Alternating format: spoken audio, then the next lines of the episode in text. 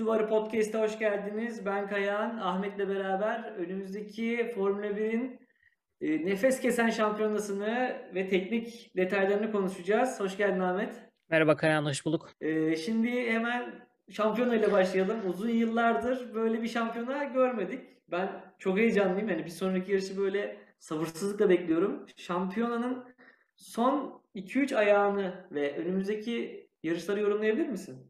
Biraz geriye de bakmak lazım bence çünkü ilk yarıştan bu yana paranın iki yüzü gibi böyle yazı ve turası gibi bir Red Bull bir Mercedes e, gidip gidip geldi neredeyse tüm yarışlar. Hani bazen belli kısımlarda Red Bull'un avantajlı olduğunu gördük. Özellikle e, Meksika'dan sonra da Mercedes'in çok ciddi avantajı olduğunu gördük. Ee, önümüzdeki yarışlarda hani, tahmin etmesi zor bir süreç çünkü ne kadar tahminler yapılsa da hem Brezilya'da hem belki Katar'da, Katar'da da Red Bull'un bu kadar zayıf olması beklenmiyordu hatta favoriydi Red Bull.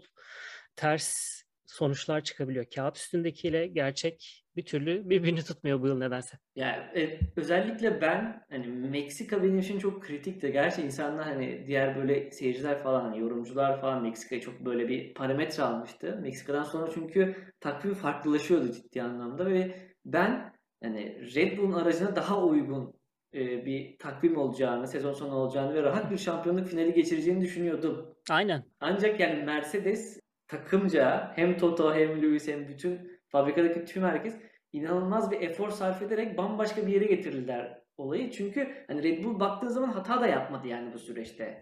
Yani ciddi anlamda. Ben böyle hani Hamilton işte 2022 aracını hiç denememiş. Bunun demeçlerini veriyor. Sürekli simülasyonlar Instagram'a post paylaşıyor. Yani bu adam 7 kere dünya şampiyonu olmuş bir insan ve hala kafada bir şeyleri ispatlamak için çabalıyor. Hani bence gerçekten sıra dışı bir karakter yani. Ee, bu yılın başında e, Red Bull arabasından böyle şapkadan tavşan çıktığını gördük ama böyle bu aslında şey olmuyormuş gerçekten. Sezonun başında alıp götürülmüyormuş. Sezon boyunca bugüne kadar e, Mercedes'in son çıkardığı tavşan yeni motoru. E, Brezilya'daki. Evet. Ben bunu heyecanla bekliyorum bu hafta sonu görmeyi. Mesela nasıl bir etkisi olacak Suudi Arabistan gibi pistte. Çok çok Kısaca bilinmeyenli. Çok bilinmeyenli. Evet. Ama ki şu an İbre sence kimin tarafında bir yüzdelik verirsen? Biz seninle şeyden önce de konuşmuştuk ya Katar Grand Prix'sinden önce. Aha, Sanki evet. böyle e, Red Bull'a yakın görüyordu. Ama şu an Mercedes ve Hamilton inisiyatif aldı eline tamamen diye düşünüyorum. Evet, evet. Yani... Bende de İbre bir tık böyle %55-60'larda böyle arasında Mercedes'e döndü gibi geliyor ama ben hani sezon sonundan büyük bir dramaya yarışa şahit olacağını Kesinlikle yani. son yarışa kalacak zaten her türlü. Orada bir e, işte kim kaçıncı bitirmeli ki şampiyon olsun e, grafiklerini göreceğiz gibi duruyor şeyde. E, Abu Dhabi'de. Evet. Tek korkum böyle bir kazalı bir sonuca gitmesi ya da hani kazalı derken aradaki agresyondan değil de bir yarışçının bir işte Verstappen ya da Hamilton'ın yarış kaldığı bir senaryoda rekabeti tam anlamıyla göremediğimiz evet. bir sona gitmesinden çok korkuyorum mesela. Savaşarak istiyoruz bu şampiyonluğu. Kesinlikle. Savaşmayı görmek istiyoruz. Aynen öyle. Asfalt üstünde.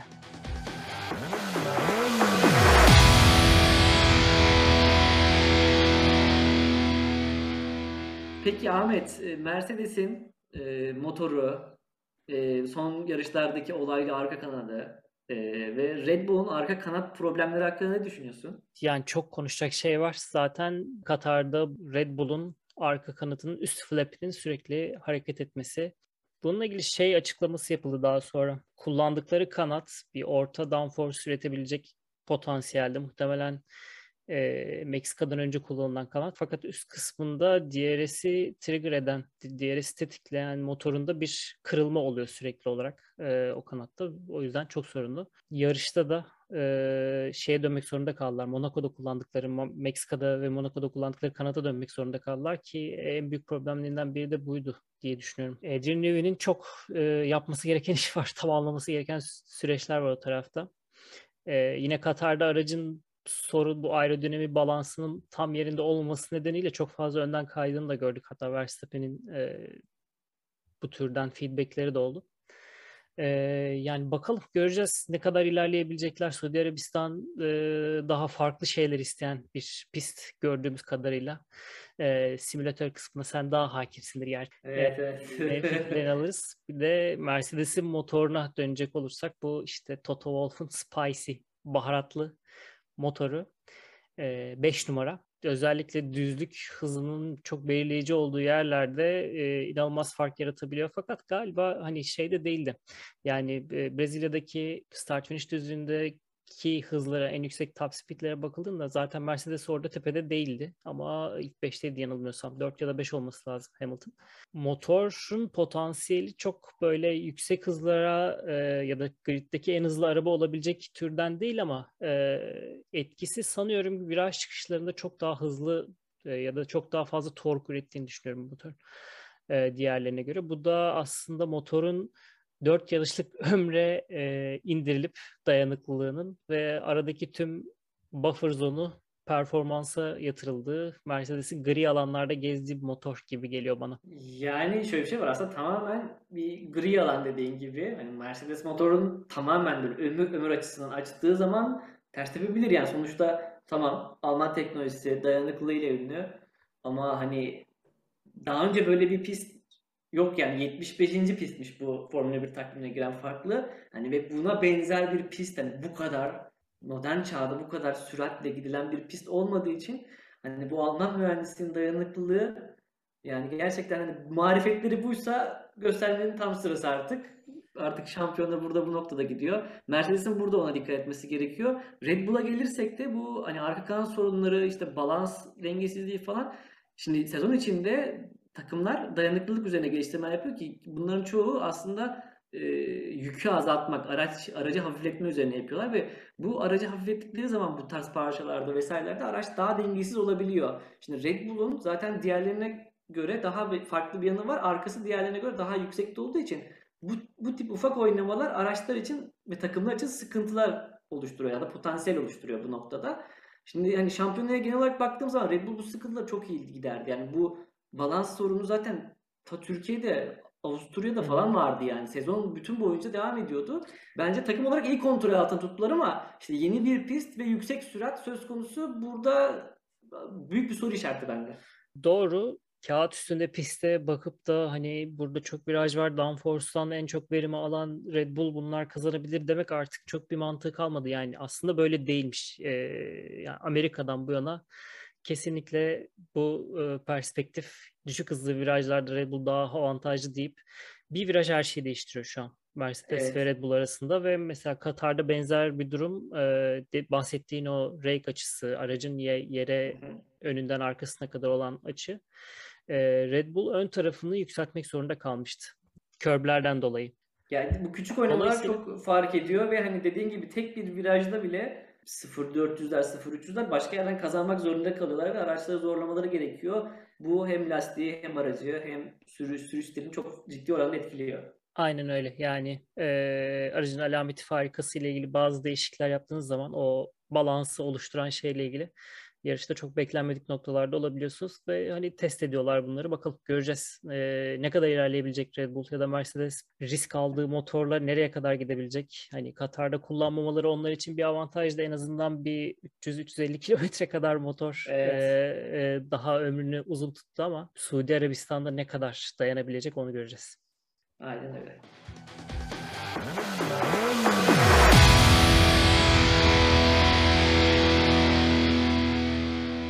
Öndekileri konuştuk bence yeteri kadar. Çünkü yarışta göreceğiz her şeyi. Arka tarafa gelince bu Ferrari'den geriye doğru ne düşünüyorsun Kayan? Yani nasıl bir şey bekliyor bizi son iki yarışta sence? Uzun yıllardır bir hani Ferrari yakından takip eden ve Ferrari ile bu spora girmiş biri olarak ben Ferrari'nin bu sene bu kadar atılım yapacağına hiç ihtimal vermiyordum gerçekten hani Binotto ekibi çok güzel gazlayıp harika sonuçlar elde etti ki yani bir de yani bu 2022'nin ön izlemesi olduğunu düşünürsek motor anlamında ve güncelleme anlamında yani ben bir sonraki için sene çok ümitleniyorum. Ferrari gerçekten yani McLaren çünkü sezona çok iyi girdi. Hani Lando Norris'in o işte Hamilton'a bıraktığı yarış olmasa yani McLaren çünkü sezona çok güçlü girdi. Bak hani Red Bull diyoruz, Mercedes diyorduk ama McLaren hemen arkalarındaydı. McLaren sonra bırak kendi boşluğa bıraktı. Böyle bir free fall, böyle bir yavaş yavaş aşağı doğru gitti yani. Nasıl gitti bilmiyorum. Yani talihsiz anlar da yaşadılar. Hani Lando'nun bu olayı, işte Ricardo'nun işte Bottas'a çarpması falan. Yani halbuki güzel yarışlardı bunlar ve güzel hani challenge'lardı onlar için ama tutunamadılar diyeyim. Ya gerçekten çok ilginç değil mi? Monza'da double yaptıktan sonra Ee, hani Evet. Rusya'da da belki çok çok iyi bir performans gelebilirdi o e, karar doğru verilseydi belki ama Sonra e, gerçekten bir büyük bir düşüş. Evet. Bu arada Ferrari ile ilgili e, geçen Binotto Türkiye'nin Twitter e, parodi hesabı diyeyim e, bir tweet atmıştı. E, işte en dipteyseniz gidilecek tek yön vardır diye.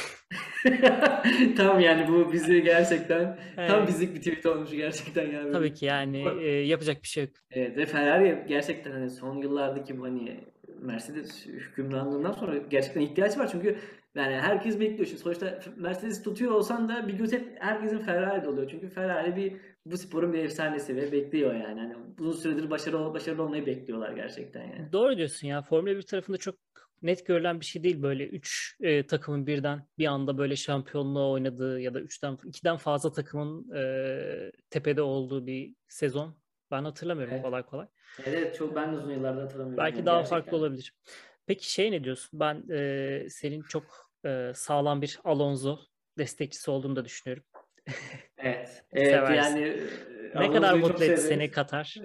Yani ben böyle gerçekten böyle bir 10 yıl falan geriye gitmiş gibi hissediyorum. Böyle ya nasıl ya falan filan diye. Hiç beklemiyordum. Ama yani şeyden geliş çok belliydi. Yani Alonso bütün hafta sonu hani ben bu pistte çok eğleniyorum, eğleniyorum diye diye diye podyumu getirdi kendine. Yani keyif alarak sürdüğü için adam yani gerçekten bütün o gelmişteki geçmişteki tüm yetenekleri ortaya koyup biraz da takımın biraz da Ocon'un yardımıyla hak ede hak ede aldı ve podyumda onu görmek çok güzel. Bir de eski fotoğraflara falan bakıyorum.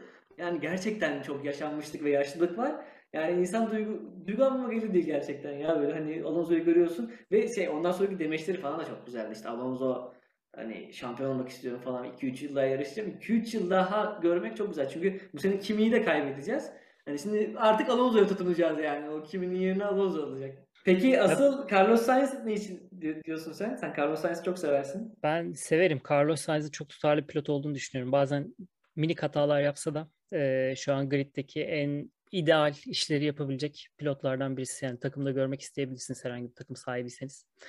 Evet, ve bu arada Ee, Carlos Sainz'la ilgili şöyle bir detay var. Bu yarışta 4 puandan fazla alırsa tarihin yarış galibiyeti almayan ama en çok puana sahip sürücüsü olacak. Yani artık bence Carlos'un sırası geldi. Ben hani bir gözüm hep Carlos'ta Ya bu tür şeyler artık. korkutuyor beni. Yani Carlos e, yarış Evet. galibiyeti olmadan yani podyum görmeden giden Nikolar vardı. Ee, Evet. böyle gitmesini istemem. Yani, yani Zaten çok puanda da Nico Hülkenberg'e geçiyor yani. şey o yani. Standart o. Renault'dan Evet. geçenlerin bir e, sıkıntıları. Ufak bir, ufak, bir- ufak bir lanet gibi diyelim. İnşallah şey olmayacak. Carlos'u tutmayacak bu ama yani ufak bir lanet durum söz konusu orada. Bu arada hani Alpin de biraz konuşmuşken şey Alfa Tauri'de de e, hani herkes de gözlemlemiştir bence bunu artık 3 yarıştır. Tek turda inanılmaz efektif bir araçtan yarışta kuru sıkı bir araca dönüyor. Bir Evet. anda tüm performans yere düşüyor. Lastikleri bir türlü e, verimli kullanamıyor. Gasly e, tek turda o kadar gönül fethedip yarışta birden böyle dördüncülükten 6'ya 8'e doğru geri gidiyor. Ama yani bence orada şey yani Gasly'nin gerçekten mükemmel eforu ve tek tur becerisi olarak görüyorum. Tabii o Çünkü olmasa Gasly muhtemelen- normalde yarışlarda çok hani consistent gitmeye çalışıyor araca araca göre yani. Çünkü Tsunoda'yı hiç görmüyoruz mesela. O yok ortalarda. Adam hani Gasly'yi tek başına yani Fernando Alonso gibi bir efsane ve Ocon'la yarışıyor ki Fernando Alonso ve Ocon hakikaten takım olarak çok iyi yarışıyorlar. Birbirlerini kollayarak ve böyle hani şey yaparak yarışıyorlar ama yani Gasly tek başına savaşıyor ve Hı hı. bence altındaki arabayla çok iyi ama dediğin gibi Alpine'de bence yarış içindeki dayanıklılık sorunu ya da pit duvarında bu konuyla ilgili bir sıkıntı var abi, diye düşünüyorum. strateji mi demeli artık nasıl bir hani yine her takım yanlışlıklar yapıyor ama Tabii. Yarış hızıyla tek tur hızı arasında bu kadar fark olan çok yakın zamanda hiçbir şey hatırlamıyorum ben böyle bir araç var mıydı? Hani geçen sene biraz Williams yani ama Williams çok dipte olduğu için o kadar farkı belli Tabii onu fark tabii. etmiyoruz. Bakalım göreceğiz ba- e, Evet. neler yapacaklar Arabistan'da. Evet, Suudi Arabistan demişken Ahmet, Mercedes peki bu Formula 1'in yeni pistinde favori mi? Favori tabii ki yani alternatif göremiyorum. Bir alternatif şu olabilir. Red Bull değil kesinlikle. E, McLaren ilginç bir şekilde Evet. Monza'ya benzer bir e, tabloyla karşımıza çıkabilir. Hani Monza'daki dublede tabii Verstappen'le Hamilton'ın olaylar, kazası da aynen büyük olaylar. o, o- olaylar da vardı. O da şanslarını getirdi ama belki o tepedeki Red Bull ya da Red Bull da demeyeyim hani Verstappen, Mercedes ve McLaren beşlisini e, ben biraz Perez'i silmiş oldum bu durumda ama e, yakın görebiliriz diye düşünüyorum birbirine. İşte. Red Bull'un burada balans problemlerini çözmesi lazım kesinlikle. Çünkü ayar bulmakta çok zorlandılar ve son iki yarışa göre, son iki piste göre çok daha farklı bir piste e, gidiyorlar. Daha küçük kanatlar kullanmaları lazım. E, uygun downforce ayarlarını yakalayabilecekleri bir noktaya gelmeleri lazım. Burada bir de kafa karıştıran şey konusu var. Yani Red Bull Verstappen tarafında e, motor değişikliği yapacak mı yapmayacak mı? Yani Christian Horner'ın bu hafta yaptığı bir açıklamada yaparsak Abu Dhabi'de yaparız gibi bir e, izlenim vardı. Evet. E, ama gerekebilir böyle bir durum çünkü e, Verstappen'in motoru Tamam Rusya'da değişmişti evet doğru. E, Evet. son Türkiye ile gitti geldi bir an aklımda orada Türkiye'de Hamilton'dı. Yani son sıradan başlayıp ikinci bitirmişti o yarışı. O günden bu yana yarışta ve sıra motorlarında aynı motoru kullanıyor. E, tabii o mil olarak kilometrenin sonuna doğru gidiyor. Ek olarak Mercedes motorunun burada böyle daha avantajlı olabileceğini konuşuyoruz. Belki Aston Martin'in de o orta sıralarda bir ihtimal Ferrari'ye yakın bir pozisyonda olabileceğini de göz ardı etmemek gerekiyor diye düşünüyorum bu tarafta. Teknik taraflarla ilgili bir birçok yorum yapılacaktır daha o yüzden önden net şeyler söylemeyelim istiyorum ama sen e, sanal da olsa pistte bir gaza basmış bir insan olarak ne, ne düşünüyorsun abi pistle ilgili? Nasıl bir yer? Yani oyunda yaptığım simülasyonlarda hem tek tur da atmaya çalıştım böyle tek tur simülasyonları yaptım de yarış da hani şey yaptım hani böyle simüle ettim. Hem online'da hem bilgisayara karşı. Yani şey çok sıkıntı. Çok dar bir pist. Öncelikle hani herhangi bir böyle bir sert defansif kapatmalarda atıyorum hani savunmalarda savunmayı kolaylaştırsa da yani çok hızlı geçildiği için hani tema hem duvara temas hem rakibe temas konusunda çok sıkıntı yaratacak pilotlar için. Ki çok fazla rookie var bu sene pistte biliyoruz. Hani şey yapmak gibi olmasın ama hani sonuçta rookie'ler. Ee, yarış çizgisi değiştiği zaman hani çok hani atıyorum çok fark etmeyecek zannediyorum ama yarış çizgisini değiştirdiği zaman hızlanma aşamasında sanıldığından ve tahmin edilenden daha fazla zaman kaybediliyor da kazanılıyor. Hmm. Bu çok şey. Tabii. Mesela başka çok az kaçış alanı var. Yani böyle yanlış bilmiyorsak 3 ya da 4 yan yerde böyle hani virajların birleşiminde kaçış alanı var. Ben safety car sekanslarının e, çok muhtemel görüyorum ve sekansları Doğru görüyorum noktada. Yani tek, tek bir sekans değil birden fazla sekans gö- görmeyi düşünüyorum. Bunun yanı sıra hani motorlar hani motorları çok zorlayacak pist ama bence bu noktada kritik olan lastik seçimleri de olacak. Hem asfalt yeni hem gözenekli hani bu da ciddi bir rol oynayabilir e, sıralamada. Ben e, takımlar olarak değerlendirdiğim zaman e, McLaren yorumuna katılıyorum. McLaren eğer buraya dediğin gibi İtalya'ya da çok uygun bir setup kullandılar bence. Buraya da uygun bir setupla gelirse her takım için bir duvar görevi gelebilir. Hatta şampiyonluğun kaderini değiştirebilir. Yani McLaren ben burada bir game changer olarak görüyorum bu pistte. Ferrari'dense gerçekten inanılmaz yani hiç neredeyse hiç beklentim yok. Çok düşük bir performans bekliyorum. Dediğin gibi Aston Martin falan çünkü hani eğer iyi bir setupla gelirlerse yani üstteki takımları zorlayabilirler yani noktada. Aston Martin, McLaren. Yani bir anda şey değişebilir yani Pe- Perez, Bottas bunların gerçekten performans çok etkili olacak. Atıyorum Alonso ya da Ocon bunlar da gerçekten piste çok iyi uyum sağlarsa üst taraf bayağı karışabilir. Aynen yani sezonun en fazla tam gaz gidilen pisti %79. Evet Ee, evet. ve belli yerlerde o gördüğümüz videolarda şey vardı ya e, arda arda sağ ve sol dönüşlerle böyle bir bir anda diskodaymış gibi bir baş dönmesiyle karşılaşabilir bazı pilotlar. Evet. Evet hatta Çok böyle ciddi ilk sek- konsantrasyon gerekiyor burası için. Evet, ilk sektör şeye benziyor hatta yani daha önce seninle konuşmuştuk. Daha önce hiç yarışılmadı ama oyundan yine biliyorum. Orada da simüle etmiştim. Vietnam'a çok benziyor. Vietnam'da da böyle dar, Hı hı. hızlı ve hani böyle iki rakibin böyle hani birbirinin aynı hani omuz mesafesinde geçilebilecek yerler. Yani gerçekten yan yana gitmek de çok zor bir pistte. Çok dar olduğu için hani ne kadar tam sürat gidilse de böyle ani sert dönüşler hani gaz kesmeler var orada. Orada böyle iki kişi yan yana gitmek çok zor. Yani temasta zaten duvar herhangi bir temasta veya birbirini böyle dışarı göndermek dışarısı yok duvara itiyor yani. Çok zorlanacak bütün sürücüler. Pirelli tarafından şöyle bir açıklama geldi. Lastikleri C2, C3, C4 getiriyorlar. Orta hamur risk almadılar. Belki biraz daha evet. yumuşatabilirlerdi e, bir şenlik olsun diye. Ama e, or tahmin edemedikleri için daha muhafazakar bir tercihle geliyorlar. Şey Bence diyorlar, şey yaptılar. Şampiyonunun bu noktasına el bizde kalmasın dediler. Ha, aynen yani sorun çıkmasın. Rahatımız bozulmasın. Evet. Ee, 13. virajı dikkat çekmişler. Ee, 13. viraj biraz ilginç. Hafiften bir eğimli bir viraj. Bu Hollanda'dakine benzer. Ee, Hı-hı, burada evet. daha çok lastiklerin e, yaklaşık 4.1 G'ye yakın bir e, şeyi e, yatay bir kuvvete maruz kalacaklarını dolayısıyla sürtünmenin çok fazla olacağını ve e, lastik aşınmasının sadece belki o virajda çok yüksek olacağını söylediler.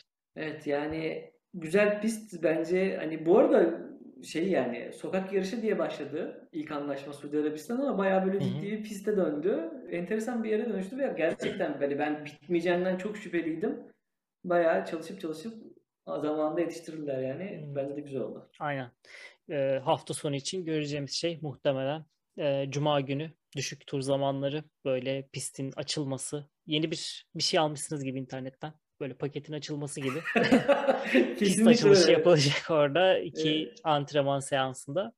E, gerçi Porsche Cup'la Formula 1 Formula 2 yarışı da düzenlenecek galiba bu hafta sonu. Evet evet. Evet. Ee, onların da bir etki, olumlu etkisi olacaktır illaki. Muhtemelen net tur zamanlarını e, belki Q2'de Cuma günü görebiliriz ama e, Cumartesi günü birazcık daha aklımızda netleşir. Özellikle sıralamada e, kimin ne evet. kadar kuvvetli olduğunu görmüş oluruz. Tabii yarış Aynen çok ayrı bir şey de olabilir gerçekten. Yani ilk ya yarışta oluşabilecek bir sıkıntı, bir, bu işte bahsettiğimiz güvenlik araçları vesaire çok farklı sonuçlar çıkabilir gerçekten. İlk viraj bu arada tam yani ağzından aldın ilk viraj çok sıkıntı bence startta çünkü çok Hı-hı. daralıyor. Yani kaçışlarını oraya yapmışlar biraz ama orada mesela şey ne diyecek? Komiserler kurulu ne diyecek? Kaçışlarını mesela geçtiğimiz yarışlarda gibi burayı kullanabilirsiniz diyecekler. Evet Meksika'da yani yapmışlar. Ona göre hani Alonso biliyorsun basıp geçiyor yani hiç umursamıyor öyle bir açıkta. Hani yer vereceksin falan diyor. Yani orası bayağı bir kritik. Orada komiserler kurulunun alacağı karar da çok etkili olacak ama gerçekten çok bir hani sıkışma olacak orada. Olaylara gebe bakalım. İnşallah bir sıkıntı çıkmaz çok fazla. Bakalım.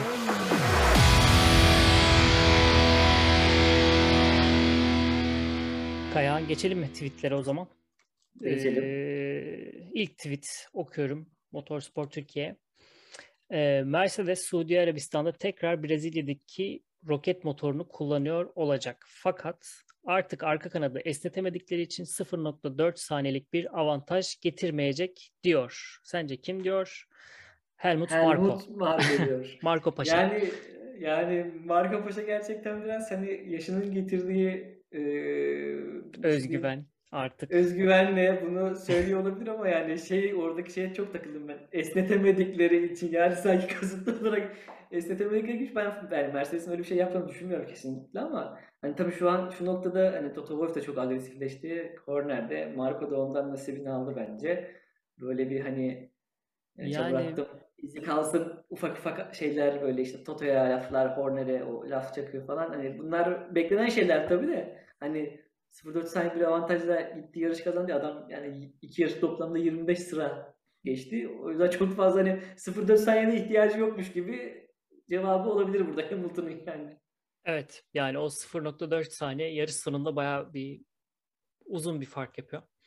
Bir de evet. yani bu tür konularda da çok fazla e, hani şey Helmut Marko Paşa belirtebilir fikrini ama normal dışarıdaki daha objektif yaklaşan insanların biraz daha dikkatli olması gerekiyor. Çünkü e, gerçekten herkes her şeyle birbirine vurmaya çalışıyor o noktada. Yani evet. herhangi bir videonun çok değerli olabileceği bir süreçten geçiyoruz böyle. İşte F1 TV Pro'dan arka kanat videoları falan çıkıyor sürekli. Hı hı. O yüzden mümkün mertebe FIA'nın e, kendi artık yetkili karar mercilerine güvenerek bunun da doğru düzgün soruşturulduğunu düşünerek ilerlememiz gerekiyor.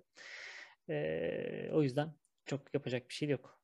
Bence artık. FIA şey yapabilir yani arka kanalı görebileceğimiz bir kamera sistemi getirebilir seneye Ya normalde Hatta çok- F1 TV Pro'nun Ya- arkayı gösteren bir kamerasında oluyor diye biliyorum ama e, bilmiyorum tam. Eskiden miydi o? Şimdi var mı artık? Ama hiç görüntüler gelmiyor artık. Gelmiyor Onu- artık evet. Gelmiyor. Yani- Görüntüler akmadığı için onu kaldırdılar galiba bildiğim kadarıyla. Şöyle bir şey vardı belki dinleyiciler de e, bir- görmemiş olabilir videoyu. Hani flap açıldıktan sonra DRS'te alt tarafta kalan e, kanadın yani oynayan değil de sabit olan kısmında en uç kısmında hafiften geriye doğru bir esneme meydana geliyor. Yani sanki e, kanadın yan taraflarından uç kısmı bağımsız bir şekilde geriye doğru çekiyormuş gibi. E, bakalım göreceğiz nasıl bir şey çıkacak. O zaman ikinci tweetimize geçelim. Ee, FIA Başkanı Jean Todt'tan geliyor. Bu biraz e, eğlenceli bir tweet. Çok severim. Max Verstappen biraz Kimi gibi. Çok açık sözlü, çok yetenekli, sınırlı ilgileri var ve bunlara odaklanıyor. Başka şeylere kayıtsızlar yazmış ikisi için. Yani Ee, valla şöyle diyeyim. Buradan öyle görünmüyor açıkçası. en azından ya şimdi Max bir Iceman değil baktığımızda ama Jean Todt e, kiminin dilinden anlayan insanlardan biri. Hani o 2007 yılında e, gerçekten çok yakındılar. E, belki bazı noktalarda haklı olabilir ama e, Max'le şu an hani görünürde kimi arasında çok fazla fark var. Belki Max 40'larına gelince o, o noktaya gelebilir ama bu agresyonunu çok fena törpülemesi gerekiyor.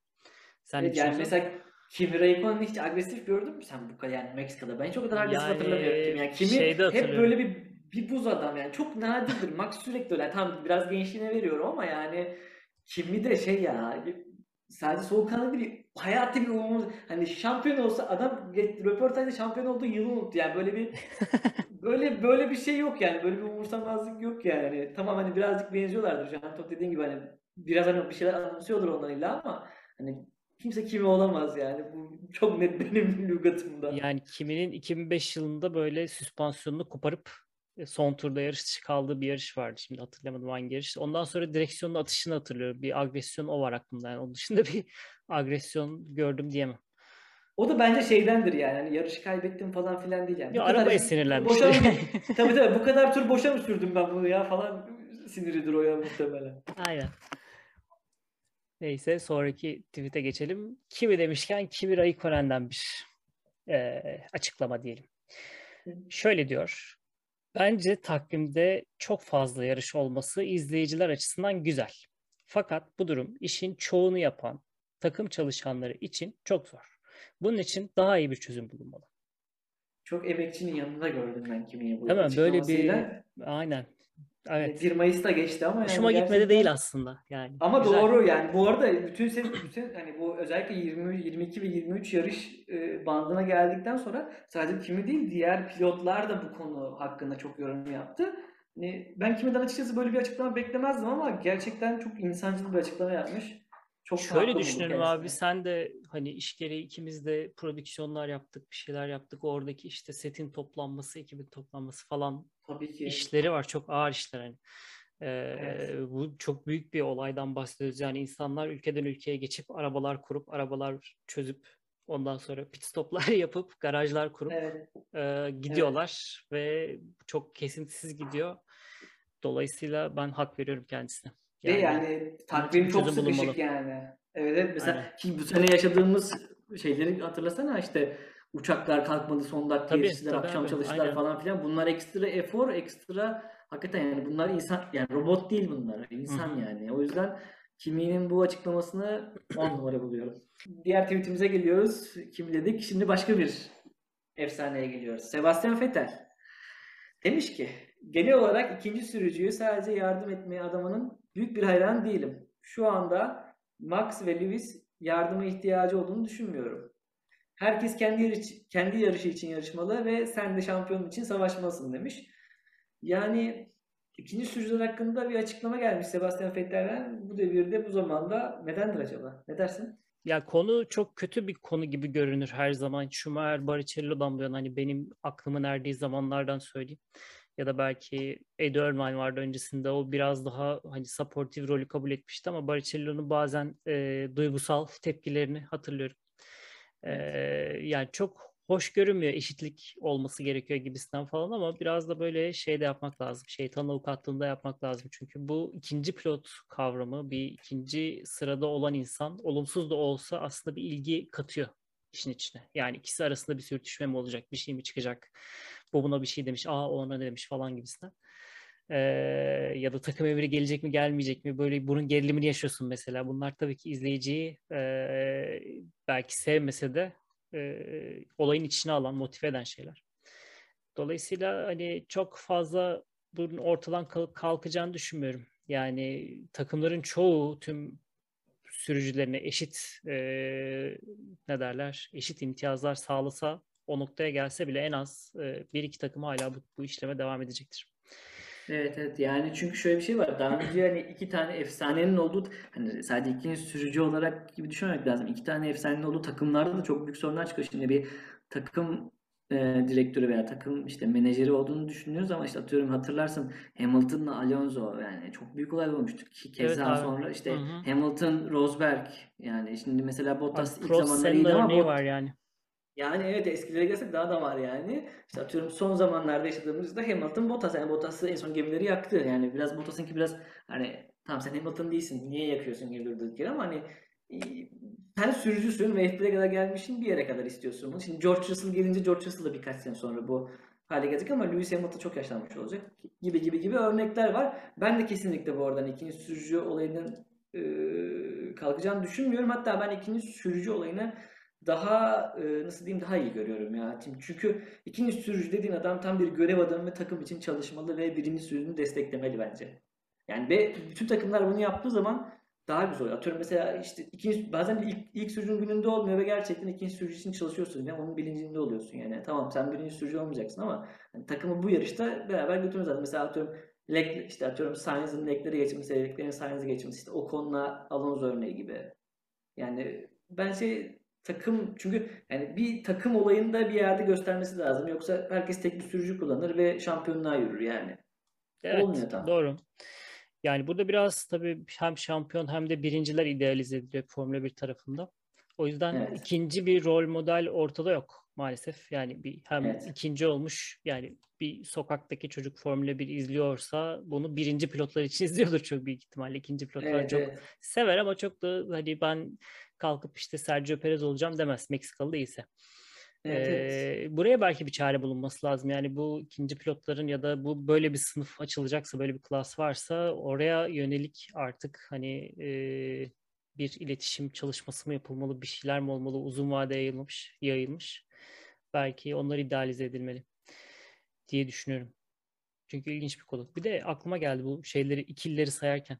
Ta yine 2005 yılında Montoya McLaren'a geldiği zaman Kimi Raikkonen Juan Pablo Montoya ikilisi vardı. O evet, aralar diyorlardı ki aynen e, Senna Prost'tan sonra gelmiş geçmiş en iyi ikili olacak falan diye. Yani evet. O sene ne oldu McLaren öyle? ee, yani, yani Juan Mon Pablo Montoya da çok hızlı pilottu. Çok yani, hızlı pilottu. Ama düşün yani 19 Hatta... yarıştan 10'unu kazanan bir araba ve şampiyon olamıyor. Böyle saçma evet. bir yıl yani. Evet. Ne kadar iyi pilotlarınız olursa olsun iyi bir araba vermezsiniz. Bunun evet, dışında başka öyle. bir çözüm yok. Neyse diğer evet. teste geçiyorum. Ee, Alonso şöyle demiş. Üçüncü şampiyonluğumu kazanmayı umuyorum. Bunu sabırsızlıkla bekliyorum ve önümüzdeki yıllarda bunu kazanabilmek için elimden gelen her şeyi hatta daha fazlasını yapacağım. İki ya da üç yıl daha yarışmaya devam etmeyi planlıyorum. Bu seni mutlu etmiştir. Yani Beni mutlu etti, beni çok heyecanlandırdı. Şimdi şöyle düşün. 2022 aracı çok bambaşka bir araç olacak. Alpin rekabetçi bir araçla gelirse yani çünkü Alonso gerçekten böyle rekabet eden aracı uzun süredir bekliyordu. Hani rekabet etmeyi bekliyordu. Çünkü çok kötü başladı hani ikinci, ikinci hı hı. bahar diyelim. Ve gerçekten Alonso son özellikle bu yıl hani geçen senenin sonuna doğru da bir keyif almaya başladı artık rekabet etmekten. Orta sıralardaki o rekabetten keyif almaya başladı. Yani o onu muhtemelen daha da motive etti ve yani daha da çok yarışabileceğini düşünüyor.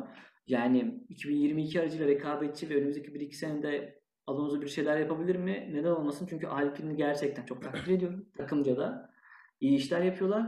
Yani Alonso'ya böyle bir şans verirlerse gerçekten hani en azından hani şampiyon olmasa bile onu poz sürekli böyle devamlı olarak podyumda görsek, üst sıraları zorlarken görsek çok sevinirim yani. Ve Alonso gerçekten dediğini yapan bir pilottur. Rekabetçi bir aracı olursa.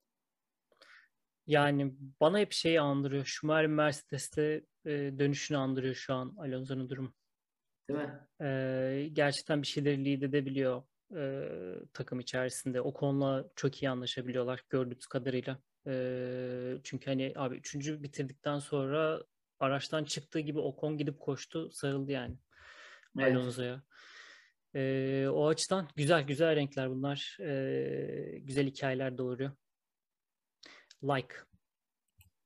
O zaman e, şimdi efsaneleri bir kenara bırakıp başka bir sürücüye geçiyoruz. E, McLaren'in yıldızı Daniel Ricciardo.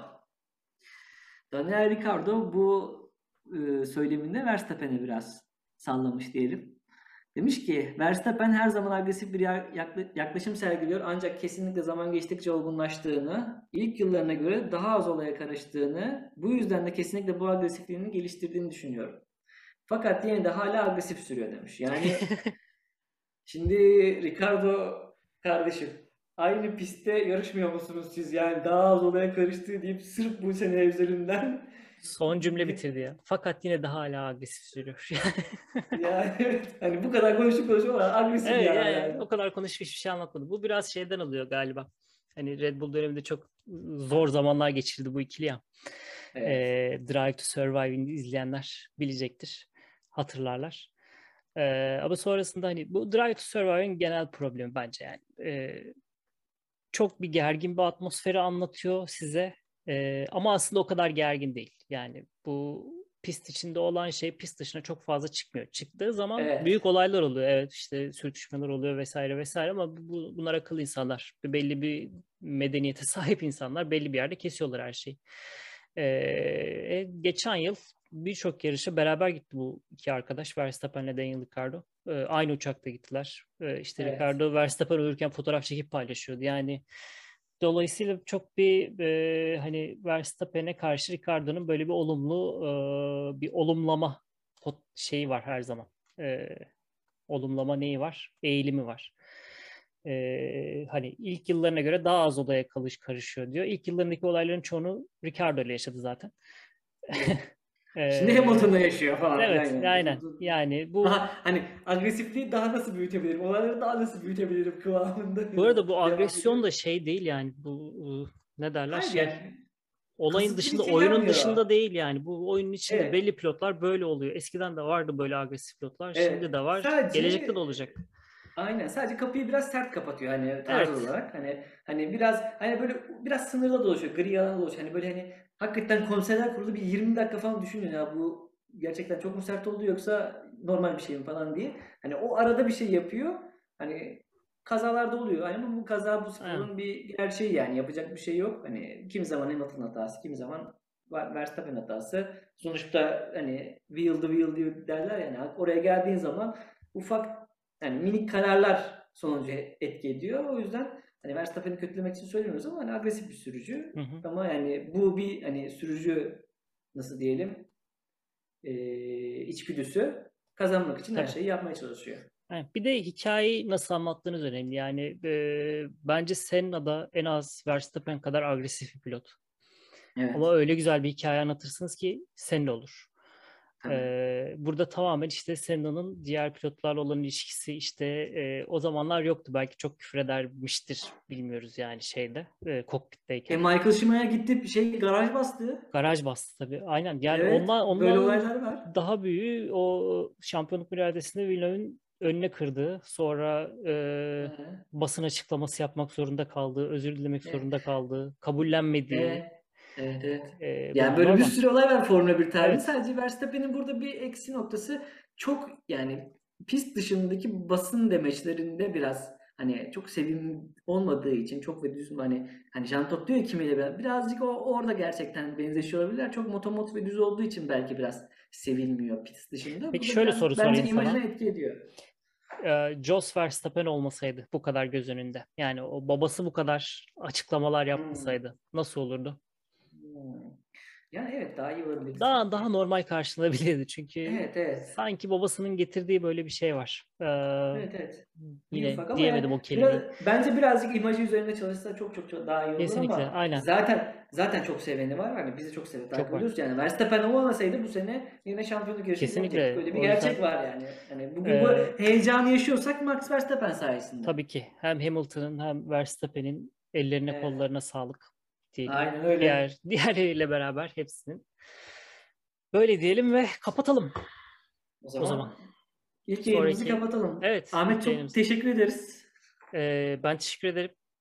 Buradayız daha. Ee, Haftaya Suudi Arabistan'ı konuşuruz diye düşünüyorum. Belki Aynen. şampiyona finalini konuşuruz. Ben Kimi Raikkonen için özel bir bölüm daha yapmak istiyorum bu arada. Evet, Bunu değerlendiririz. Tamam. Evet evet. Herkese çok teşekkür ederiz. Görüşmek üzere. Görüşmek üzere.